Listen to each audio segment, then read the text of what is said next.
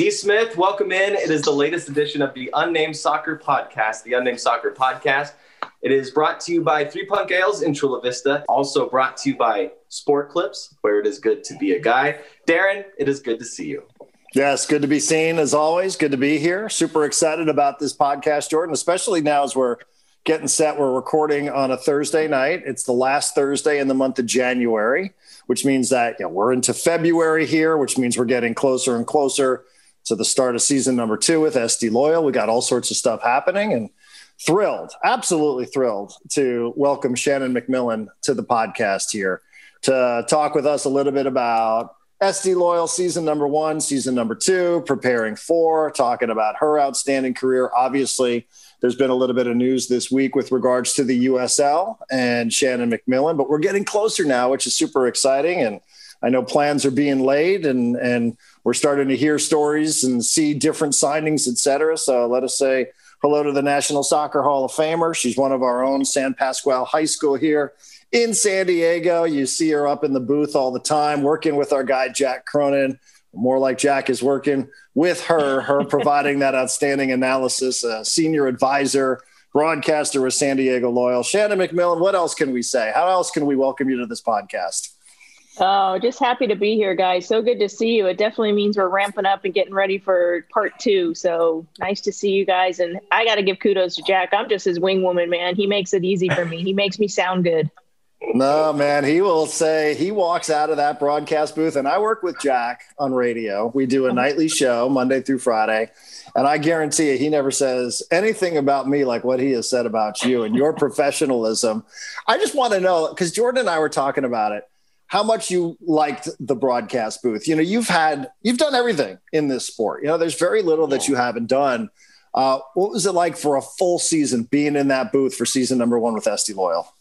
to be completely honest, it was so far out of my comfort zone. It's it's not even funny. I've done some, you know, I did some work with ESPN and the SEC channel.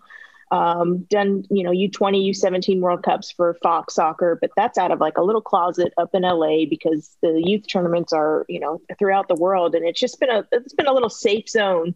And then, you know, when they started talking about broadcast for the loyal games, Landon's like, Oh, you've done some. Why don't you try it? And I kind of thought, Oh, yeah, sure. Why not? Threw it out there. And then I was like, Oh, what did I get myself into? um, and then, in fairness, when Jesse first gave me the schedule, I picked out a handful of games just to be safe. Just in case it was too much, because I'm I'm a horrible critic. I have to mute so many games, and you know, in fairness, a lot of our away games, I struggle listening and have to mute it. Um, no offense to anyone out there, but um, you know, after I did the first game and got to work with Jack, I mean, he he really made it easy because it just felt like I'd known him forever. And he's just so easygoing. He knows what he's doing. He knows the game, and we just had a really good, easy rapport.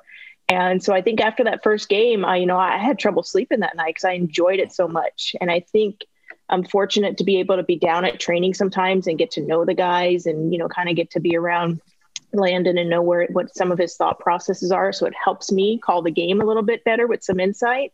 Um, but after that first game, I called Jesse and I said, "Give me all of them. I got it. Is this is too much fun?" So um, I think the bar's been set. Now I'll probably be even more nervous for season two because I can only really screw it up now. Let me get this right. You were only going to do four or five games, and then it kind yeah. of blossomed into the full season. You kind of just wanted to dip your toes into the shallow end of the pool. I'm glad you jumped in all the way to the deep yeah. end. Yeah, you know, I, I like to fly under the radar. I don't like to call attention to myself. So putting my, you know, thank goodness we're not on camera because then then it'd be another level of anxiety for me. But just, I like to just kind of go about, you know, ultimate team player, just behind the scenes, do what I can, but don't look at me. I just, you know, let my work speak for itself. So it's definitely out of my comfort zone. But again, Jack just made me jump in. Yeah, it's interesting that you say that. I was writing down notes before the podcast and I was thinking of the stuff to bring up. And one of them was how comfortable, of course, you were in the broadcast booth. Um, but just because it's it's so different, like you yeah. the way I've heard you describe your playing time, and correct me if I'm wrong, but the way I kind of hear it is like you're it's all about action. Like you you you didn't want to talk about what you did. Like you wanted to go out and do it. Mm-hmm. Like let me okay, I know what to do. Let me go do it. Let me go prove it. Um, yeah. The broadcast business is a little bit different. It's all about talking about it. So like, is is that the biggest? Was that the big challenge for you? Yeah, absolutely. Like, like, you nailed it. You know, for me, it was just about being a part of the team and, you know, whatever it took, working hard and just kind of, you know, doing the grind. I was never one of those, you know, where are the cameras? I want to celebrate in front of them or, you know, take on all that, the craziness. You know, we used to joke with Mia Hamm that her, her back must have hurt all those years of carrying the team, the load she carried with the media, you know, the, the celebration she missed in the locker room and stuff. The rest of us, we, we got to enjoy the celebration. She's still out there doing press stuff. Um, yeah, it's definitely I, I just it's a confidence thing. I don't like drawing that attention to myself. How much uh, did you have uh, flashbacks? Obviously, that's a familiar place for you. For you know, not just for uh, you those of us who have been on campus for USD, but you know, people will remember the San Diego Spirit. I, I wonder for you, how much uh, flashbacks did you have just from being a from a player standpoint, from being there, from not only playing for your hometown, now broadcasting from your hometown? Oh yeah, you know, and even Chula Vista because Chula Vista is where I got cut before the Olympics. You know, the U.S. team was training down there um, to finalize the residency roster. Obviously, we played WUSA games, the San Diego Spirit at USD, and it was packed. So I, and that was one of the tough things to see that the guys didn't get a part of was the support there because it's a rocking home environment and that is such a difference maker because it's an unfriendly place to come into town and play and it becomes that 12th man on the field. So to, unfortunately the team didn't get to feel that with all the fans and the supporters like the locals and everyone out there. Um, but it, it's a special place. It's really intimate. It's really unique. It's it's a beautiful you know campus. So to be there now on the opposite side makes me feel old. yeah. Well, listen, not, uh, and we do have, I'm sure, some younger people who are listening, watching, or what have you, you know, who might not have memories of of those days. I mean, how do you describe that for those that didn't get a chance if they weren't there on that March 7th inaugural night? Because you guys, uh, if I'm not mistaken, I mean, rocked in attendance. And you mentioned here having a true home field advantage. I mean, what do you yeah. what do you say to people about what that place is like when it's full and you got a whole home crowd behind you? It's one of those, you know, it's it's it's hard to put into words because it's kind of one of those like you know how to feel to win a world cup? It's like you, you can't describe those feelings because they're that deep and that intense. And same thing walking out there and feeling the crowd it kind of sucks the wind out of you a little bit you know and just like a wow be, because we've wanted professional soccer for so long.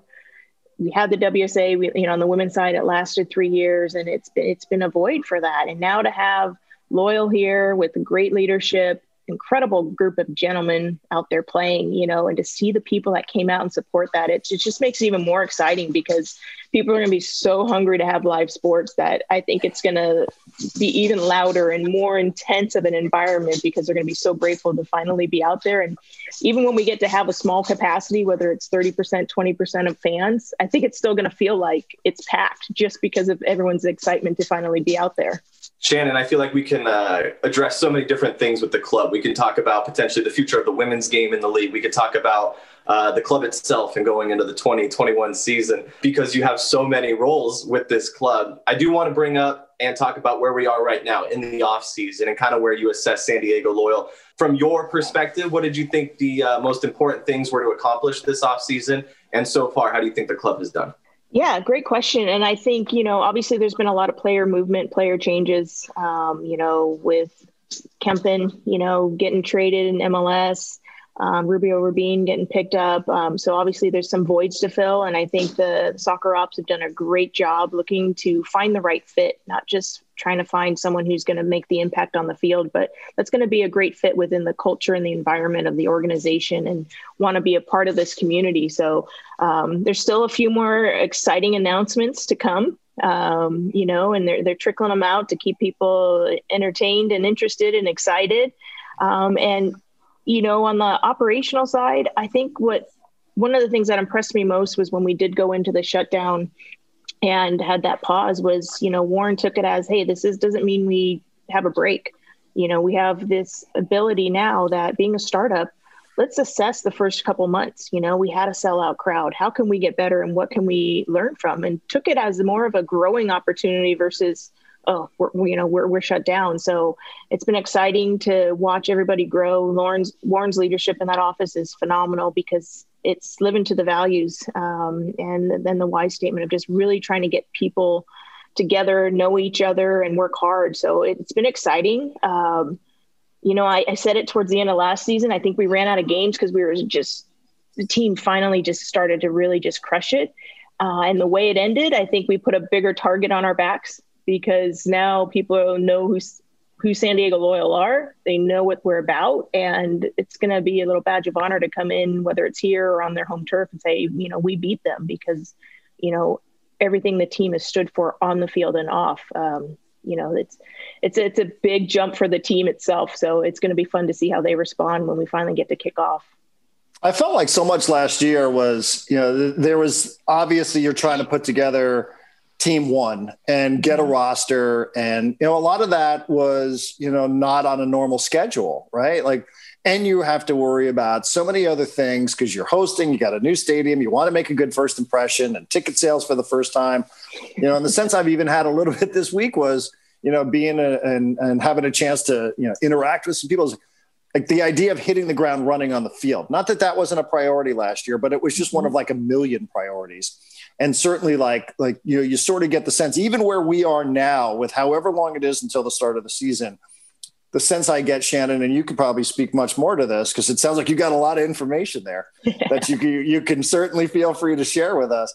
Is you know that that the, the club is in a better place today. Mm-hmm. You know, however long it is till the start of the season than it was at this time last year, if that makes sense. Yeah, and you're exactly right. And I think that goes to the fact that instead of, you know, just shutting down, you know, you have a, a an owner like Andrew who, you know, kept investing with the team financially and time wise and saying, hey, let's keep building this. And so instead of just taking a pause as an organization, there was so much going on behind the scenes so that we are that much more ahead of the game when we, we do kick off in this season um, does finally happen. And you know all different scenarios. What if we can have this percentage of fans? What if not? How do we make it a safer environment so that fans are comfortable you know touchless ordering and being able to still mm. get food at this all, so many different aspects of it you know that w- we see day to day right now whether it's going to the grocery store or anything like that. And um, you know just even the way the organization you know turned to us all working from home and having we're all pre- you know more than we ever thought we would be on Zoom and GoToMeeting and Microsoft Teams and whatever platforms out there. Um, so you know, it's it's been a lot of hard work. You know, the office did get scaled down a bit in terms of personnel, um, but everyone that's still around has just said, "Let's do this," and picked up uh, more because they truly believe in what this can be. I think the uh, 2020 season was just so different for so many reasons. One of the biggest changes as we get ready for the 2021 season, at least from a for a player's perspective, is potentially just the change of how everything looks. Like 2020 mm-hmm. was you had a small group. I mean, the idea, the goal is to try to get as many matches as possible in for 2021. How different potentially could we see this upcoming season? How different is that for the players themselves to play such a potentially longer schedule? And how is it different for you guys as you prepare for something like that? Yeah, and you know, think of state to state is different in terms of what's allowed and what isn't. So, you know, we we really need everyone to stay diligent about being healthy and try to get the numbers to continue to trend down so that we can have more opportunity to get people in the stands, more opportunity to host home games. Um, so, you know, it is going to be more games. You know, I think they're looking at a 32 game season, 16 home, 16 away. So it's going to be almost double, but you know the guys are professionals and the staff you know the periodization that they're working on are going to make sure that you know they're not peaking too early and they're taking care of themselves. And keep it in mind we could hit a pause again um, and how that all works. So you know i think that's probably one of the things that uh, was one of the toughest on nate miller you know. He had his periodization and everyone's dialed in and then you hit this pause and it's like okay you almost have to start over and replan it. All that all that stuff that goes into the technical side of it. Um, so it's going to be the travel involved too. How does that look with, you know, the comfort of the guys playing, you know, and kudos to the organization, the team, you know, there were no positives within the group of guys because they realized that this was important to really stay safe.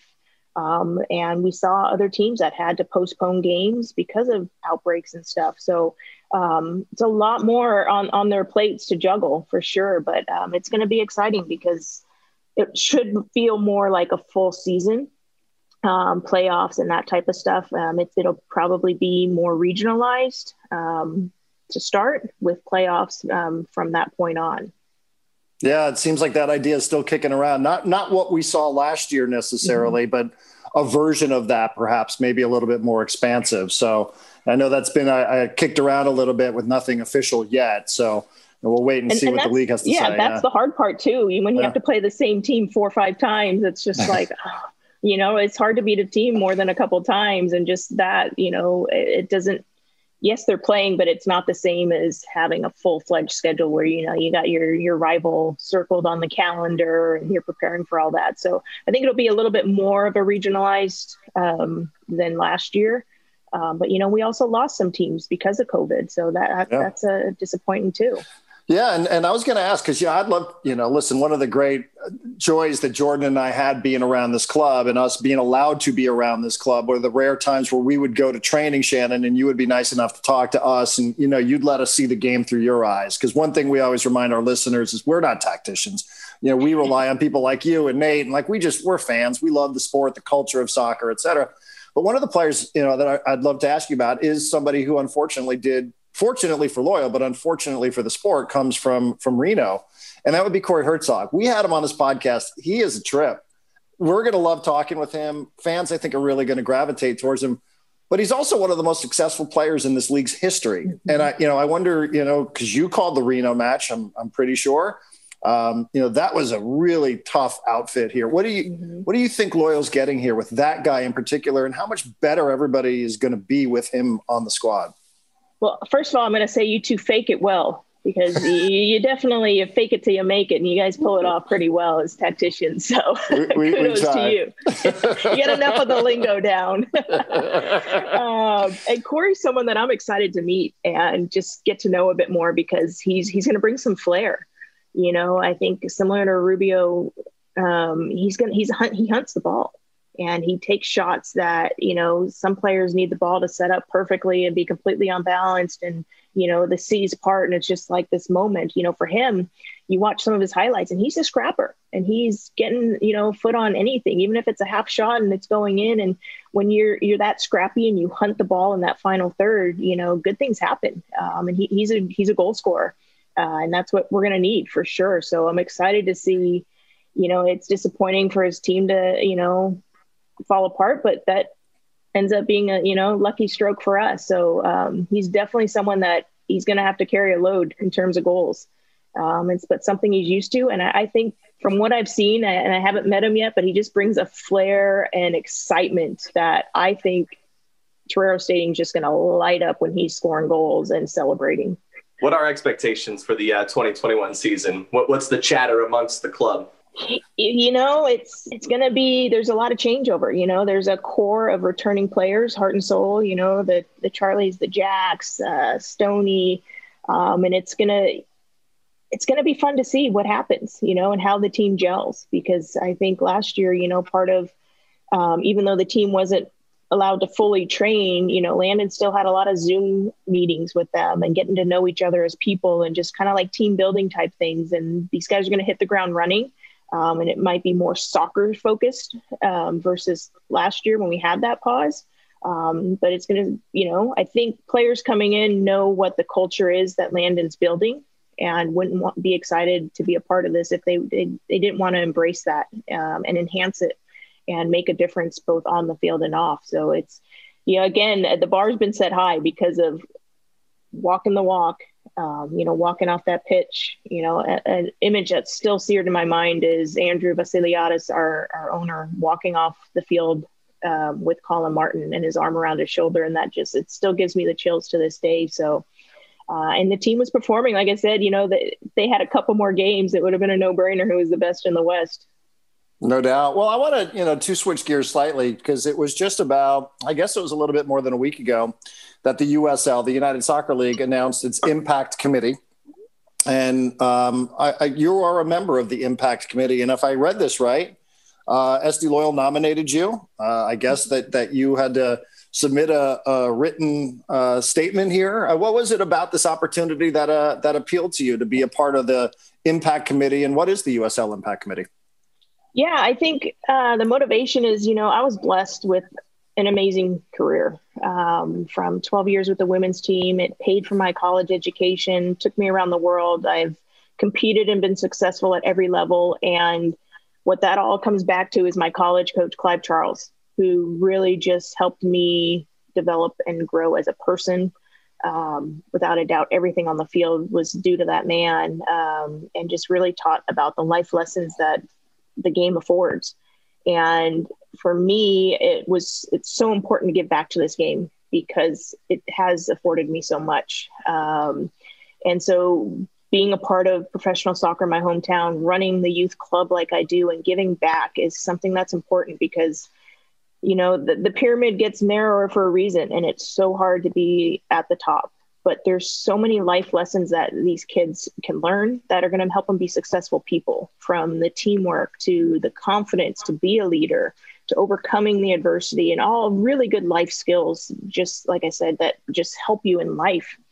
Um, so when Warren actually called and said, "Hey, you know, we we'd love to throw your name in for this," um, you know, I, I jumped at the opportunity because I think you know it'd be silly to not have Loyal represented on this committee because of the way season ended and it became more about I will speak, I will act versus just you know kind of saying, yeah, yeah, I'm not racist or anything like that. So we had to submit a form. Warren, you know, vouched for me as well, and I got chosen uh, to be a part of the USL Impact Committee that's now broken into four subcommittees. Um, so they have a race um, committee focusing on racism, LGBTQ issues, uh, gender equity, and then a community engagement committee as well. Um, and that one's kind of, you know, can be a catch all and will be involved with all of them, but they also want to come up with specific things that can really impact each and every community um, and venue. Um, so I'm actually a part of the gender equity um, subcommittee. So we meet every couple weeks via Zoom to just talk about what we can, you know, help put out there and make a difference. Um, you know, is it going to be bringing a women's side to USL, stuff like that. And then we have a entire committee meeting every four to six weeks. Um, and just really you know there's going to be things that come up too. If there's policy changes you know one of the big things was what's the fine for comments that are made on the field? You know a lot of people think it should be more. So when those types of issues come up it'll be brought to the committee for some advice um, and some vetting um, before the league takes a stand. Um, and, and that's great because when you have a governing body that's you know, located in one place. What's going on in San Diego is different than what's going on and what's needed in Tampa and Portland and that. So when you have this committee that has the the reach and you know understanding of different um, areas, it's really helpful and can be more impactful because you know more can be brought to the table than just one entity saying this is the law. Shannon, it's a beautiful answer, and it's another reason why we're so lucky to have you here in San Diego and with the club. I'm glad you brought up the uh, the idea of the women's league with USL. I do have a question about it, and there's not a lot of details. Um, like the reports are starting to come out. We're starting to learn about the idea. From your perspective, what are the keys to success? Like if we're going to have a successful women's league with USL, I'm sure there's some carryover from San Diego Loyal. What needs to happen in order for that to succeed? Yeah, I think there, you know, that's a great question. And I think a big thing is going to be is, you know, have it be more like USL where it's a pro am league versus you know, let's start a full professional women's league, and now we're competing against the NWSL. Um, you know, who's going through their own changes and their own growth. And really, to me, I think it would be silly not to have shared infrastructure and resources because that that's half the battle. Um, you know, and I know for a fact that's part of the struggles with WUSA. We lasted three years because in you know they brought in non-soccer people to the front office, and within I think maybe eight months, they blew the five year budget. And so the next two years we were underwater as it was. And it was just because, you know, MLS and WUSA, we couldn't come to terms and just said, fine, we'll do our own thing. Um, it's silly, especially, you know, speaking for Loyal and the leadership and what's already put in place here to just roll that in and have them be side by side, you know, and share the infrastructure and, you know, training grounds and that type of stuff and really keeping it high level. I think the USL has done a tremendous job and has incredible growth over the years. And it's, it's the next step. It's something that's needed is this next platform because there's so few opportunity for women outside of college and beyond to really keep playing. Um, you know, and for the low level players, they only play a couple years because financially it's not feasible for them. So if there's USL potential steps to NWSL and you know growing the NWSL, um, you know clubs like Angel City that are coming in with big investors and really looking to have pay equity um, it, it's promising for the women's game because players shouldn't have to leave the country on the women's side. We, the U.S. women are the best of the best in the world. Why do we need to have our players go overseas to find a place to play and stay sharp for those national team events? Crazy how that turned out, right? I mean, in a, in a way, it's such a tribute, you know, especially to you all who played in the 90s, that we have seen the growth that we've seen here internationally. But then to sort of see it reverse itself and then have these players leave for those opportunities yeah. that were in many ways directly due to how you all changed the world in that regard. It's like, poof, how did, like my mind is sort of blown in how that it, all happened. It's, yeah, I agree. You know, and we had to go into residency type events when it was a World Cup and Olympic year. We literally left family, relationships, everything, and moved together for six, seven months and trained to get ready for it. Because having those, you know, scrimmages against each other was the best competition we can get because it was a lot of blood, sweat, and tears out there.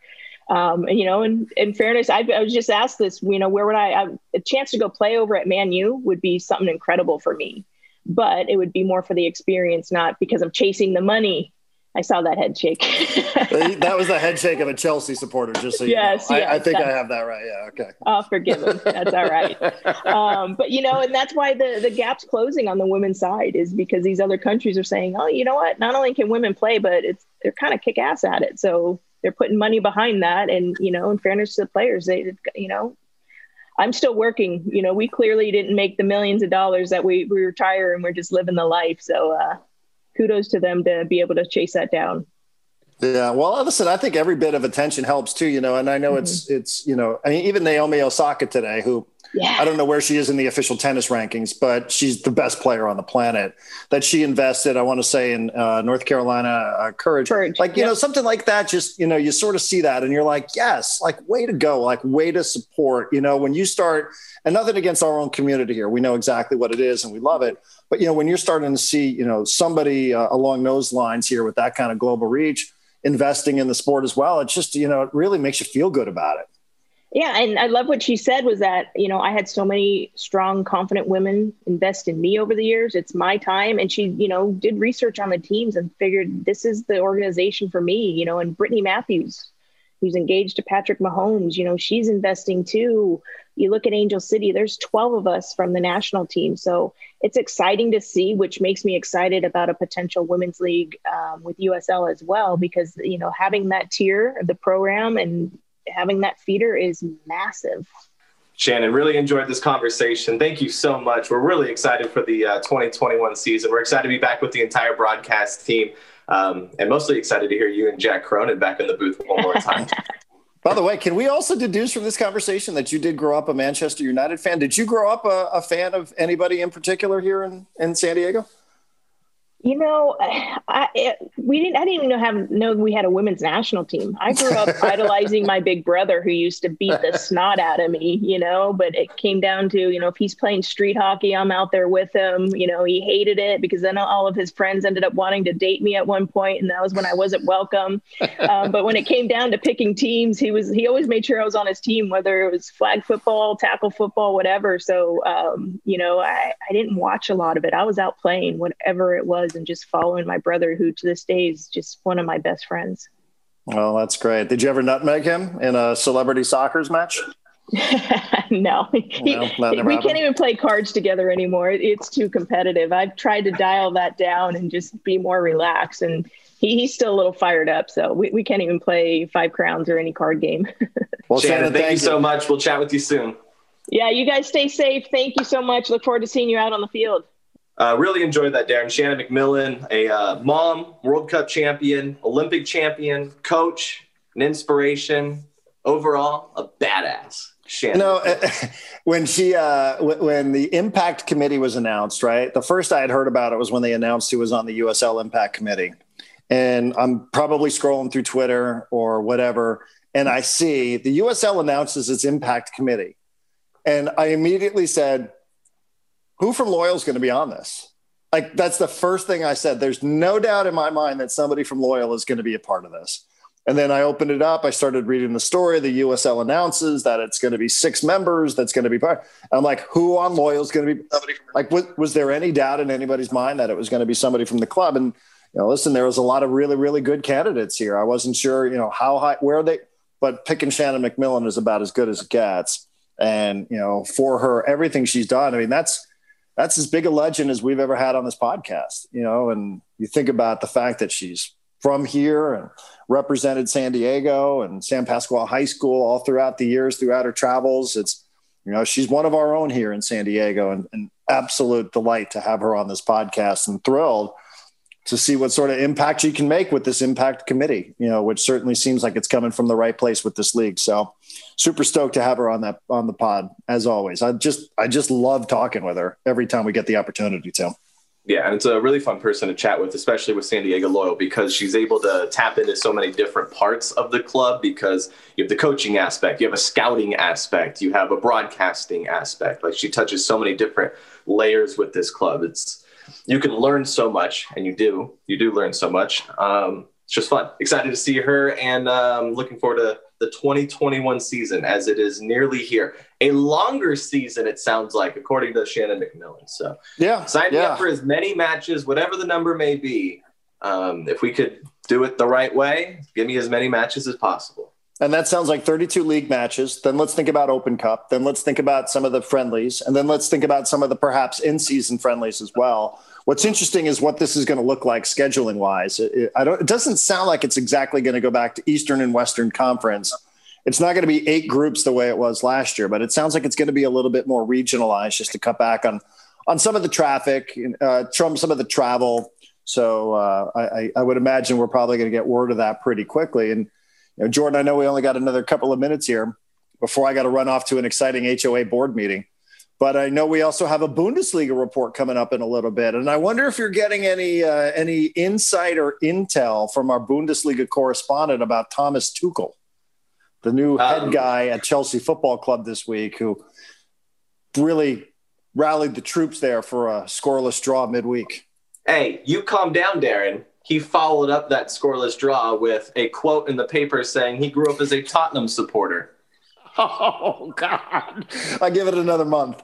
I saw that and I said it to my. I'm like, sack him. He's done. No, I'm he's, kidding. I'm kidding. He is. I, I am telling you, he is. Yeah, he's getting crushed.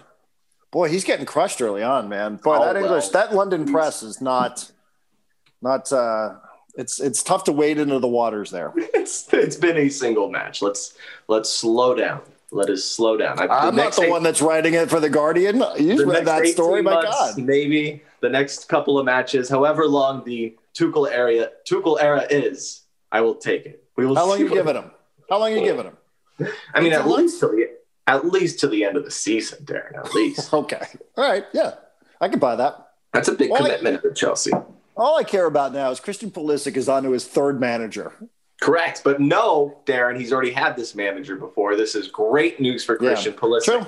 Think of all the managers in the world that Chelsea could have hired and the percentages of the managers that may not like Christian Pulisic. We actually found a guy that used to manage this guy and played him and likes him and continues to have a good relationship with him. This mm. is fantastic news for American supporters who are very worried about Chelsea Football Club.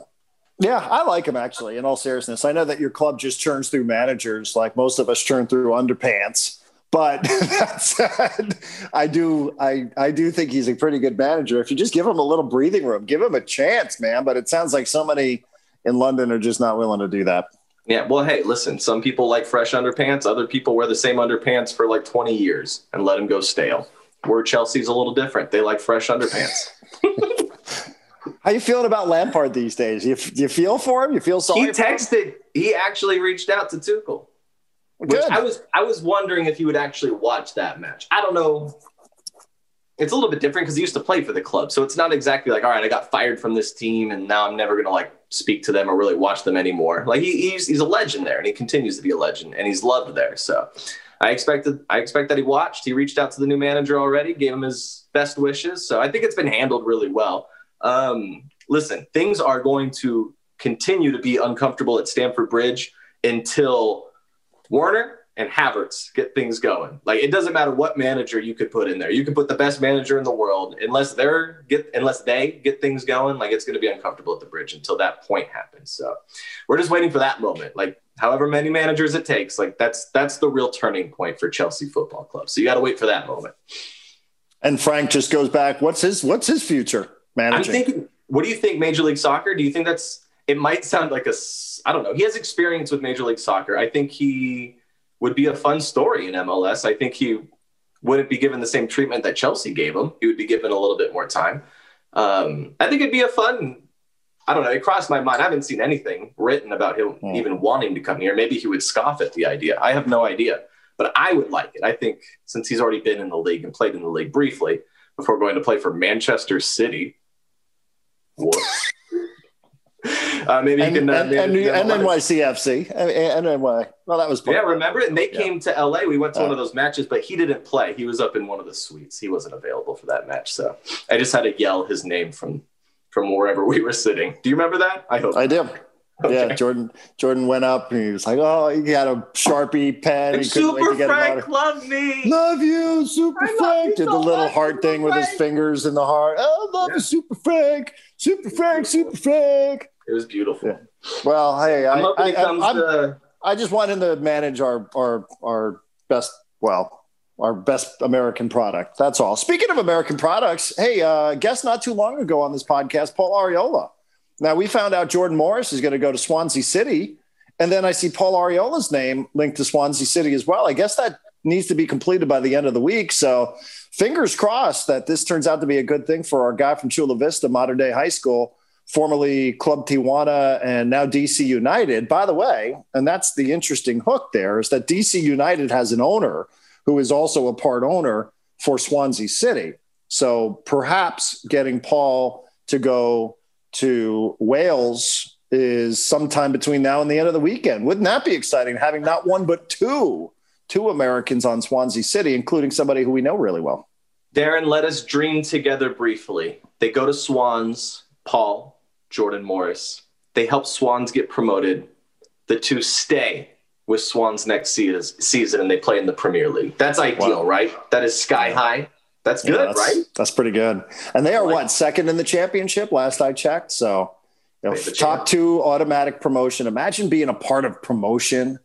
God, wouldn't that be amazing? That'd be unforgettable to think if you were part of something like that. Paul is their coffee. He's coming in as the closer and he's going to send them straight to the top, baby. I like it.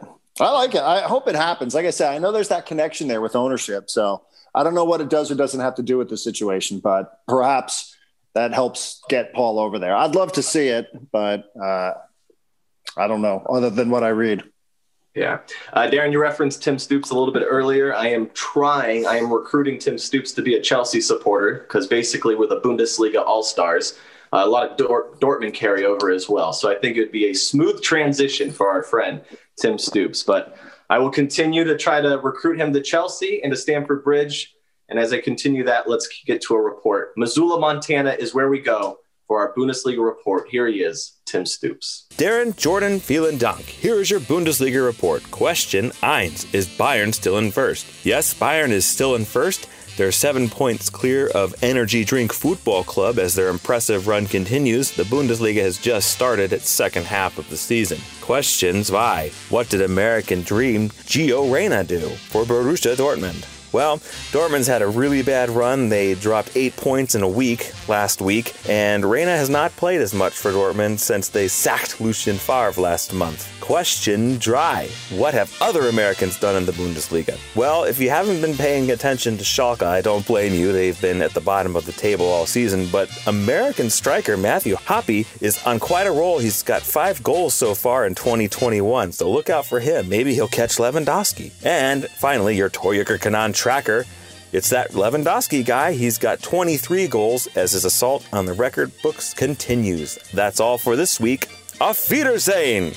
Missoula, Montana, the home of the Bundesliga. Tim Stoops, we love you very much. Missoula, hello. A little bit of a tip of the cap there to Larry King, who passed away this past week. Jordan, you got to pick the click this weekend. Anything that you got your eye on outside of Chelsea Football Club? I'll tell you, I'm looking forward to a, a tournament that you and I went to that I always love that I wish Liga MX was still a part of, and that would be Copa Libertadores, the final coming up on Saturday, 12 noon on beIN Sports at the Maracanã in Rio de Janeiro. Uh, we've got Palmeiras and Santos going. I love this tournament.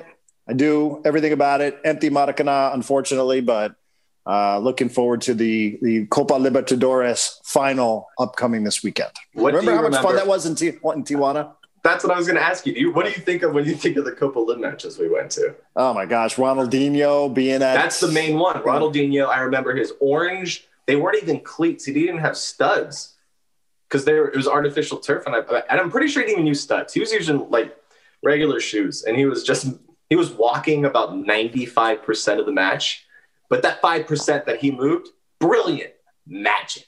I loved it. Yeah. I remember that club too that he played for. I want to say it was uh, Atletico Mineiro. I hope yes, I'm saying that correctly. That, Their manager is actually the uh, the Santos manager who's managing in this in this final upcoming this weekend. But I also remember that that Xolos had him. They had him, and uh, a penalty kick and stoppage time, and somehow the keeper for uh, Atletico Mineiro makes the, the, most ridiculous save ever. And Xolos end up going home. Gosh, who was that player? Remember that player? He had the crazy dye in his hair. He was such a character. He was the guy when they would throw beer on him, he would always stick his tongue out and try to drink it. And he missed a penalty, penalty kick in stoppage time that would have put him through to the semifinals against Newell's right. Old Boys. Right. Ah, it was, it was the foot. The goalie guessed the right way, but he yeah. overshot it, and his foot yeah. happened to be in the right spot and deflected it. Yeah. Fidel Martinez? No, no. Fidel was on that club, but he wasn't the one that took the penalty kick. Right. Real character. I'll think of it at some point. If anybody out there's watching this, give shoot us a text. Okay. Um, Premier League, we've already made fun of Chelsea, so let me make fun of some other clubs. Tottenham lost to Liverpool, suck at Spurs, um, and then Manchester United, an interesting loss. I'm I don't remember if it was on this podcast that I talked about this, so I'm sorry if I'm repeating myself.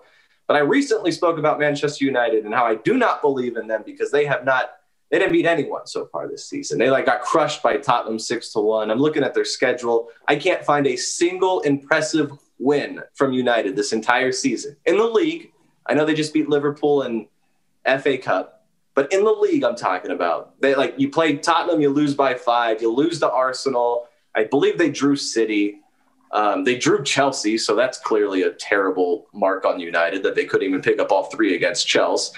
So I'm still waiting for something impressive from United. So I don't, I'm not taking them serious. I just want, I guess I'm just letting you know that I don't take them serious.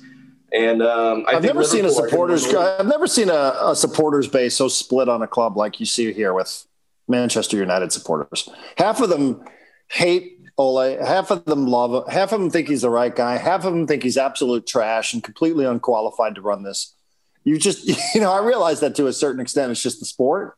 But man, like you've you've just never seen such a split here for people who do and don't believe within the same supporters group in the club that's sitting there hovering around the top of the table.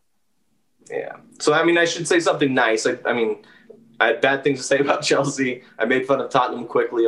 Forgive me for that. And then United, I don't take seriously. But I guess Liverpool is uh, Liverpool is my club this year to to win it all. We get Arsenal and United. You asked what I'm looking forward to watch this weekend at the Emirates, 9:30 Saturday morning. Manchester United against maybe some are claiming the hottest team in the league, Arsenal Football Club.